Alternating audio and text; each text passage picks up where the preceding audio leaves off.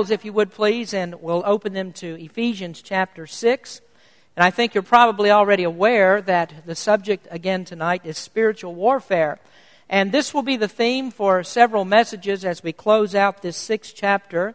We'll be talking about how that uh, God has endued us as His people to fight in our Christian battle, in our Christian life. Uh, we've been talking about the enemy and we've talked about our allies. Uh, we've talked about characters who engaged in this battle. And now, in, in this portion of the scriptures, we come to the way that God has prepared us to fight. And I believe it's very important for us to understand where we draw our strength. Our strength comes from the power of God's might. The scripture tells us that He is the dunamis. That means the power. He's the dynamite that enables us to win our battles. And however that we might be afraid of the devil, and make no mistake about this, you need to respect him and you need to fear the power of the devil, yet we do certainly understand that God is greater in power. The devil only has as much power as God allows him to have. In Ephesians chapter 6, Paul talks about spiritual powers that we're fighting against. He puts emphasis on that, but the major emphasis is not on those powers, but it's on the power of God that's even greater. And we notice the times that Paul talks about the Lord, when he talks about being strong in the Lord. He speaks of the armor, and he says, This is God's armor. Put on the whole armor of God. He says, Take unto you the whole armor of God. So, God is where we put our trust, and none of the spiritual weapons that we're going to be talking about in the next few weeks, none of these would do us any good unless they were wielded in the hand uh, of, of Almighty God Himself and using God's power. Well, tonight, as we uh, study and prepare for the pieces of the armament, armament that we're going to talk about, we really want to talk about the armament as a whole in this message tonight and see what we can learn about that. So we're looking at Ephesians chapter 6, and if you'd stand with me, please, we'll read God's Word. We're looking at verses 11 through 13 in Ephesians chapter 6. Put on the whole armor of God that ye may be able to stand against the wiles of the devil. For we wrestle not against flesh and blood, but against principalities, against powers, against the rulers of darkness of this world, against spiritual wickedness in high places. Wherefore, take unto you the whole armor of God, that ye may be able to withstand in the evil day, and having done all, to stand. Heavenly Father, as we come to you tonight, uh, help us to better understand your word and the spiritual battle in which we're engaged. Help us to learn something about the armor of God, the panoply of God. In Jesus' name we pray. Amen. You may be seated. My subject tonight is the panoply of God, and the word panoply comes from a Greek word that Paul uses in verses 11 and 13. Uh, this is the word panoplia. It means all of the armor. Or in another place, it says teen panoplan, which means the whole armor of God. That's a word that's used only one other time in Scripture. And uh, the other place is in Luke, Luke 11, verse number 22. And this is where uh, Jesus, interestingly enough, is talking about the power of the devil. And he talks about Satan, who is a strong man armed. And then Jesus refers to himself as the stronger man. He's able to come in and he's able to bind the strong man and to spoil his goods. Uh, Jesus says this in Luke 11, 21. When a strong man armed keepeth his palace, his goods are in peace. But when a stronger than he shall come upon him and overcome him, he taketh from him all his armor. And that's the word panoplia right there. Uh, taketh from him all his armor uh, wherein he trusted and divideth his spoils. And that's what Jesus does when he saves us. The devil has had his way with us. Uh, the devil was at peace, thinking that no one could interfere with him, no one can harm him. It's the devil who controlled us, it's the devil who, who owns us, so to speak. And uh, in this scripture, we are referred to as his house. But Jesus is stronger than the devil, and so he comes in and he overtakes Satan. He takes possession of the house, and this house becomes the habitation of the Spirit of God. And then Jesus protects the possession so that it can never fall into the hands of Satan again. Now, that is a wonderful thing to know that Jesus saves us. He has power over Satan. He kicked Satan out of his house. But it's also important for us to understand that God has a method by which He keeps us, a method by which He allows us to use His power. Peter says that we are kept by the power of God through faith unto salvation. And part of the way that God keeps us is by giving this, this armor of protection that he calls the panoply of God. Charles Wesley wrote in a song that we sang uh, last Wednesday night Soldiers of Christ, arise, put your armor on, strong in the strength which God supplies through his eternal Son strong in the Lord of hosts and in his mighty power, who in the strength of Jesus trust is more than conqueror. Stand then in his great might, with all his strength endued, but take to arm you for the fight the panoply of God, that having all things done and all your conflicts past, ye may o'ercome through Christ alone and stand entire at last. Well, before we get into the different pieces of the armor, that we'll talk about a little bit later on.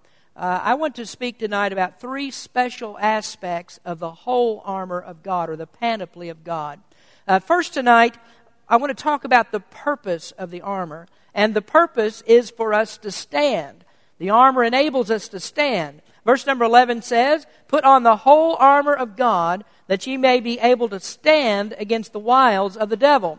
Verse number 13 says, To take the teen panopleon that's the whole panoply of God in order that we might be able to withstand. It says, and having done all, to stand. And so those verses clearly tell us that you cannot stand, you cannot withstand the onslaught of Satan unless you put on this armor. You won't stand without it. You'll be weak, you'll fall, and when Christians fall, it is because they have not put on the whole armor of God. Because the scripture very cl- is very clear here that if we do put on this armor, then we will be able to stand against the devil.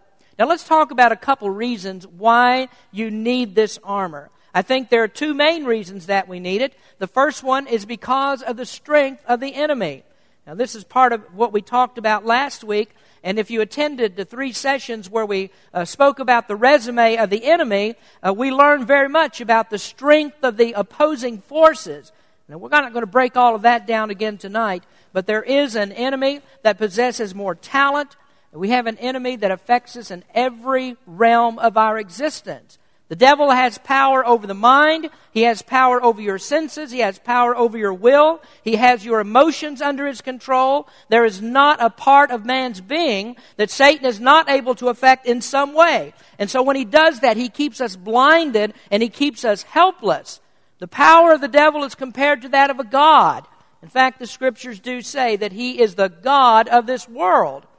Now, make no mistake about it, the devil is strong and also that we are vulnerable to his attacks. And so we need the armor because we cannot stand or we cannot withstand the devil without it.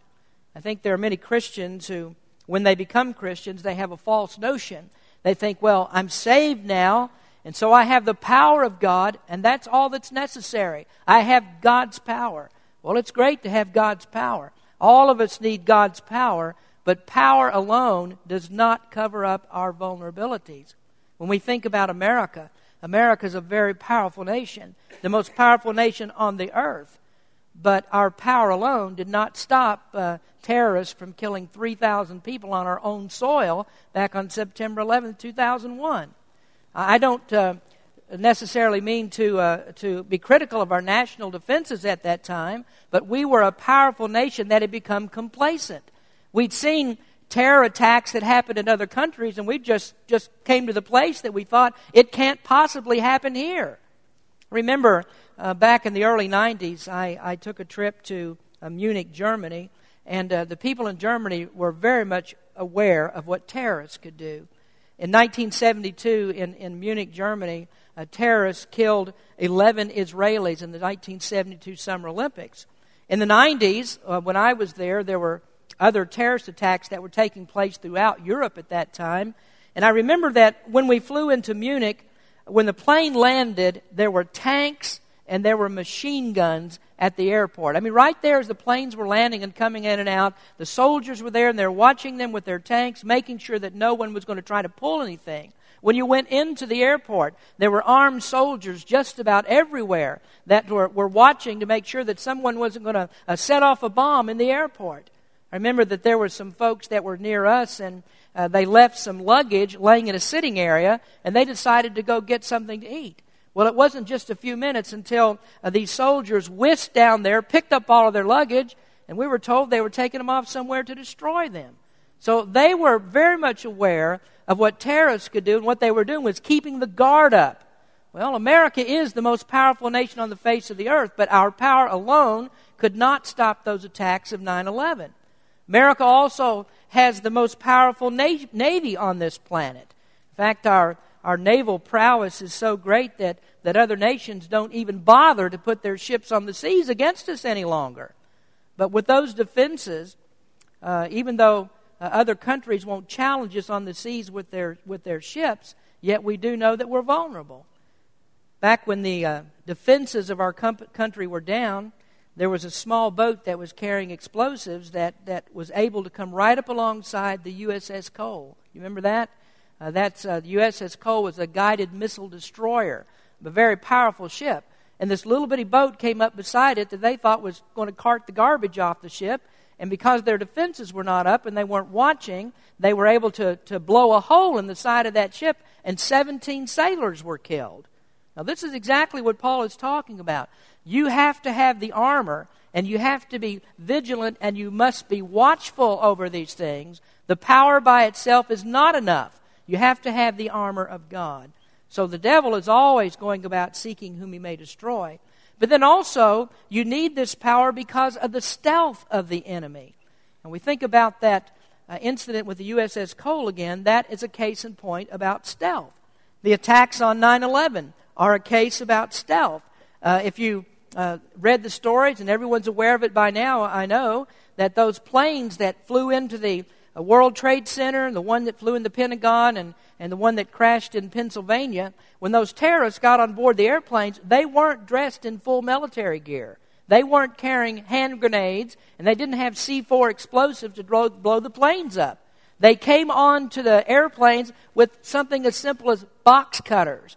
They came on there in stealth. And that is a lesson to us that we have to be aware that uh, of a sneak attack when it comes. Satan uses all kinds of wiles. He uses tricks, and the Bible says that he will attack us when we least expect it. Paul made an interesting comment in 1 Corinthians chapter 10. He said, "Wherefore let him that thinketh he standeth take heed lest he fall."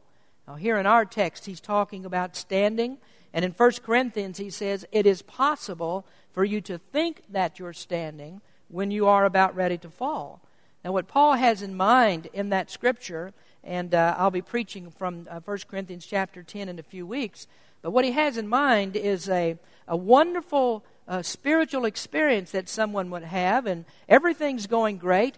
The person thinks that I've conquered it all, there are no more worries, and he's sitting there enjoying the spoils of his victory. And in that chapter, uh, Paul references Israel's march through the Red Sea. He talks about how God fed them with the manna, how the water came out of the rock. But when they got into the wilderness, they were drawn away by their lust. And eventually, all of those people that experienced that great Red Sea crossing, they all died in the wilderness. None of them reached the promised land. Of course, Joshua and Caleb were the only ones who did, besides those that were over uh, 20 years old. So they died even though they had that great spiritual experience. And the right reason they did, they were just not ready for the conflict that they would experience in the wilderness. David also had a similar experience. Uh, when he had conquered his enemies, his pride started to get the best of him, and so he started to number the children of Israel. He thought about his great battles and the great army that he had, and he wanted to take the number of the people. Well, God told him not to do that. God wasn't pleased with it, and because of it, uh, Israel was greatly chastised, and David was chastised, and calamity came upon them. So that's why we need armor. We need strength. Uh, we've got power, but we need more than just power. We need God's protection of the armor, and without that, you will not stand. So never think that you're safe from the enemy. Now we go on to a second consideration. Uh, secondly, we want to talk about the people who wear the armor. And the people who wear this armor are the saints of God. One of the uh, popular conjectures about where Paul got the idea for using the example of the armor, something I told you about, uh, I think, a couple of weeks ago. Paul was most likely chained to a Roman soldier while he was in prison writing this letter. And so he could look over at that Roman soldier and he could think, well, how can I make some kind of comparison here so that everyone can see and understand and, and uh, have a, a point of reference that they know what I'm talking about here? So he looked over at the shield and the spear and the, the helmet, the breastplate, other pieces of armament that this soldier would have, and he began to make his comparisons. Well, it's true. Paul, Paul may have gotten his idea there, but I really think that what is much more probable is that Paul was such a student of the Word. His mind was so saturated with God's Word that he was always thinking about Scripture. So I think that most likely what happened is that Paul thought back to the Old Testament to a Scripture that talks about the armor of God. Isaiah writes in Isaiah 59, verse 17, For he put on righteousness as a breastplate and a helmet of salvation upon his head, and he put on the garments of vengeance for clothing, and was clad with zeal as a cloak. Now, the way that Paul puts it here in Ephesians is when he tells us to put on this armor, he points out that this is God's personal armor. When you're told to put on truth, whose truth is that? Well, that's God's truth. When, when he says here that we're to put on righteousness, whose righteousness is it? Is it righteousness that we've gained or that we've uh, forged by our own experience and work? Well, certainly not. He's talking about God's perfect righteousness. When we put on faith, what faith is he talking about? Is that faith in just anything? No, he's talking about putting on God's faith. When he says put on the helmet of salvation, whose salvation is it? It's God's salvation. It's God's gospel, it's God's good news. And so that makes it clear to us that there's no one but the people of God who can wear this armor. If you go up to a lost person and you tell them uh, if they've got a problem, you say, Well, the answer to your problem is to put on the breastplate of righteousness. what does that mean to him? He doesn't understand breastplate of righteousness. That has no meaning. If you uh, tell a person, well, what you really need to do is what Paul says here in Ephesians chapter 6 you need to have your loins girt about with truth. And they say, What truth? The belt of truth? What are you talking about? I don't understand that. And that's because a lost person doesn't have a point of reference. He doesn't know about God's armor because he doesn't know anything about God. So, what does this tell us about this armor? Well, it tells us that it's perfectly suited for the Christian. And when you put this armor on, you find out that this armor fits you perfectly. It's not tailored for a lost person. He can't wear this armor. But the Christian finds that the armor of God is exactly what he needs. It fits him in all areas of his life. It fits just like it's supposed to. And that's because the scripture says that when you become a Christian, that you become a new creation in Christ. You're fashioned like Jesus, you become like him. And so what that means is the clothes of Christ will fit you. They fit you perfectly. It doesn't work that way for a lost person. I think there are a lot of Christians who have the totally wrong idea about what it means to put on God's clothing. We have a completely mixed up idea a lot of times about Christ's clothing. And so there are many Christians who think, well, when you put on Christ's clothing, that must mean that you put on a, a tie dye shirt and you uh, stick a flower behind your ear. Let's all sit down yoga style together and let's talk about peace, love, and harmony. And that's what it means. So most Christians really are not having a war party, folks. Christians today are having a jammy party. Let's put our jammies on. Let's have a slumber party. This will be so much fun. I mean, we can have a pillow fight. We can tell funny stories all night. We can talk about our feelings. We can begin to bond with one another. That's a jammy party, and that's not what Paul is talking about. It's not warfare. You remember what Joshua told his troops? Be strong, be courageous. And Paul says in 1 Corinthians, Watch ye, stand fast in the faith, quit you like men, be strong. I don't think Paul would have a taste at all for mamby-pamby Christianity of today. You know, if you came to Paul with the uh, purpose driven church model, Paul would tell you, Who in the world do you think you're kidding? He'd say, Get rid of all that sweet smelling, compromising stuff. Get rid of that and go out there and fight the devil tooth and toenail. Don't surrender any area of your life to the devil. That's not today's Christianity. What we have to do is we have to present our plan. We've got to have a seminar about it.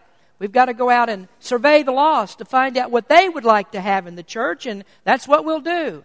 And so you have the, the churches that appeal to the seekers, they say. Check out the seekers. Go see what the seekers want. You know what they try to find out about the seekers?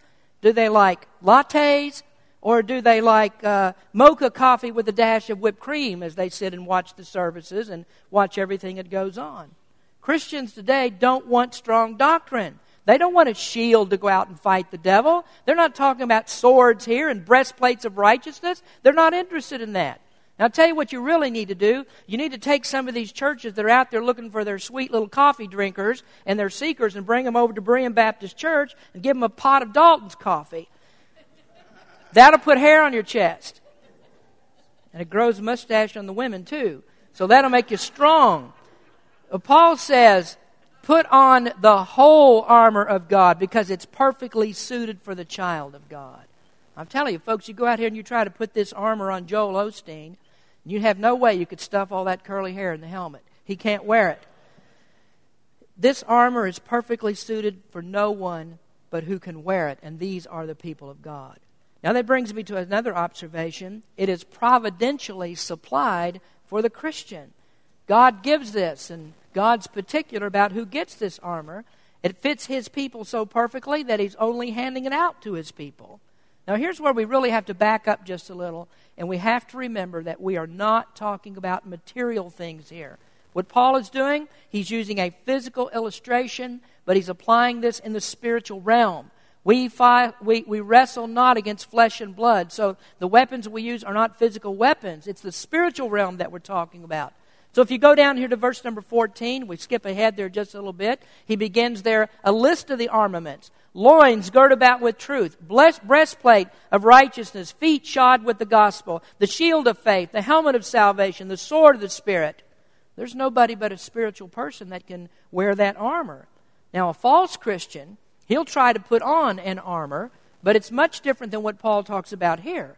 Now, if he's not that jammy Christian, you know, wants to put on his PJs and go out and have his little party that way, then he's, a, he's the type of person who tries to throw up some other kind of defense. So his defense and his armor is to do things like pray to the saints, pray to the angels. They get into uh, self flagellation, do some penance, get your little idol of a crucifix and rub that and finger some rosary beads.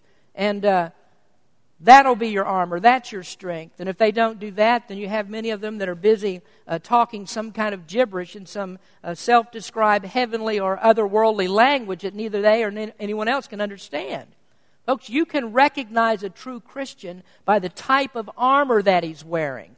You see what he's wearing, and you find out whether or not he's a Christian. These things are providentially supplied. All these other things are man made. And really, when you get down to it, when you talk about man made religion, it's not actually man made at all. It's devil, it's the devil's religion. Uh, it's a religion that devil puts his stamp upon. So the devil who's, is the one who's behind that all. And that's why I don't have any trouble telling you that there are only two spirits that operate in the world. Only two. You can only go one way or the other. One's the Christ or one's the Antichrist. One's the Holy Spirit or he's the devil. And when you uh, think about the tongue talkers and the faith healers and all the sweet nothings that are whispered in your ear by people like Joel Osteen, then you ought to give the credit where the credit is due. Give it to the devil because he's the one who's behind all of that. This armor is providentially supplied. So the people of God are the ones who wear this armor, and it's the people of God only. It sort of reminds me of David. You know, when he went up to fight against Goliath, uh, Saul wouldn't fight. Saul was afraid, but he did do one thing. He offered David to wear his armor. Remember that? He said, you can, you can wear my armor. And David tried to put that armor on, and it wouldn't fit him. It was too big. He couldn't lug it around. Well, David had the right kind of armor to begin with. He had God's armor on him. He had the protection of God. And so he threw off Saul's armor. Saul wasn't a saved man. So David couldn't wear his armor either physically or spiritually. David was protected by Almighty God. So there's the purpose of this armor. That's for us to stand, and there's the people of the armor. These are the saints of God. Now, thirdly, this evening, let's talk about the protection of the armor. And the protection is really our salvation. Let's go back for just a minute to this thought of power without defense. We're vulnerable, vulnerable to the devil's attacks, even though we know that we have unlimited resources. Every Christian in here tonight you have the power of God. You can use the power of God. You have unlimited resources. But the plain truth of the matter is, not every Christian is winning their spiritual battles. Most Christians are disgruntled, and most of them are living in defeat, even though God has all of this power. Well, what this armor is, actually, for every one of us here tonight, this armor is for our daily protection and our daily salvation. Now, hear me out on this because lots of people do not understand the, the, the meaning of salvation in all of its fullness.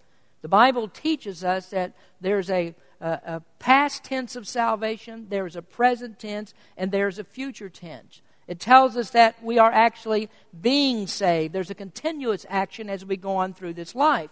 In the past tense, we've been saved from the penalty of sin. And that's when you put your personal faith in Jesus Christ. You've been saved from the penalty of sin, and so right then you're on your way to heaven and you'll be in heaven. But it also teaches that there is a present tense. And in the present tense, we are being saved from the power of sin and the dominion of sin. And then the future tense of salvation is that we will be saved from the presence of sin. Now, what we're considering here tonight, of course, is that middle one. We're in the present, and so right now we are being saved from the dominion or the power of sin. That's what the whole armament business is about. We put on the armor, so in this present tense, sin will not have dominion over us. Now, if you don't have the armor on you, then in the present tense, you are not being saved from sin's power. That's not happening in your life. The present tense is where we find the doctrine of sanctification. In our victory, we are being sanctified. We're being useful for Christ. And very simply put, a Christian who does not put on the whole armor of God is a useless Christian. He has no personal victory, and, and his life will not be a testimony and be totally unconvincing to the lost of the world. So let's make two points here as we sum up this lesson tonight about the panoply of God. The word panoply, that is an important word. It means the whole armor. And this whole armor comes from the whole body of faith. It comes from the whole spectrum of Christian doctrine. And to the extent that we fail in doctrine, we, will not, we are not completely covered by the armor. Now, we can't do without any of the doctrines of God's Word. We can't ignore any doctrine in God's Word. And I think that's what has gone so seriously wrong in many of our fundamental churches. There's an emphasis that's put on the practical aspects of the gospel, but there's practically no teaching at all on the doctrinal aspects of the full gospel of Jesus Christ. Now, for sure, uh, they do believe and they teach, and one, this is a wonderful thing. Salvation is by grace through faith, and that's the only way that a, that a person can ever be saved. But that's pretty much the end of the salvational aspects of their teaching. The rest they go into the soul winning aspects, they go into the rules of Christian living. But what is it that we have learned in the book of Ephesians? We have learned that you can't have right practice without right doctrine. And so, what happened then is that the absence of correct doctrine, uh, what Baptists used to teach, has led many of our fundamental churches into decisional regeneration type thinking. I'm not going to explain that term tonight. I preached about that a few weeks ago. And if you want to find out what it's all about, go back to the resume of the devil and you find the explanation of what that means. But they try to be practical and they dwell on that aspect of it, which is a good thing in itself. But in so doing, without the doctrinal side of it, they lose the truth of the gospel. And the truth of the gospel actually suffers. And when the gospel suffers, God Himself suffers because God becomes less than what the Bible describes Him to be. So if we're going to be saved from the present dominion and the power of sin, we have to take the whole counsel of God's Word. When Paul uh, met with the leaders of the Ephesian church at Miletus, he made two very important statements that were pertinent to our discussion tonight. He said in Acts 20, verse 20, I kept back nothing that was profitable unto you. And then in the 27th verse, he says, For I have not shunned to declare unto all the counsel of God. So he kept back nothing that's profitable. He gave them all the counsel, the whole counsel of God, and then he told these elders to do the same. He said, Go back to the people that you, that you work among, the people that you preach to, and give this to them, minister them, feed the church of God which he's purchased with his own blood. And friends, that's why we study the Bible. That's why we don't use anything but the Bible in our preaching here. That's why we're up to sermon number 86 in Ephesians now. It's because I'm trying to give you the whole counsel of the Word of God as we go through this. Jude said, earnestly contend for the faith. And he wasn't talking there about the salvational aspect, at least not the, the saving faith. That's not really what he's talking about there. He's talking about the whole body of faith, the whole body of Christian doctrine. And then finally, our protection comes from the whole body of faith. We have to have that. But it also covers the whole body of the Christian. Now, as we study this armor further, we find that it's sufficient to cover all parts of a frontal assault. You probably heard many people preach on these texts, and they always make a point about the fact that there's nothing in here that covers the back of the Christian. That's because Jesus says in Luke 9, No man having put his hand to the plow and looking back, is fit for the kingdom of God. We don't have armor for the back because God is not expecting that you're going to turn around and run from the enemy. And I promise you this God's not going to protect your backside, and you will fall if that's what you decide to do. But when we find uh, put on this armor, we find out that it's fully sufficient. It's more than enough to protect us in a frontal assault. If we're always going forward for the Lord, we cannot fall when we have this armor on.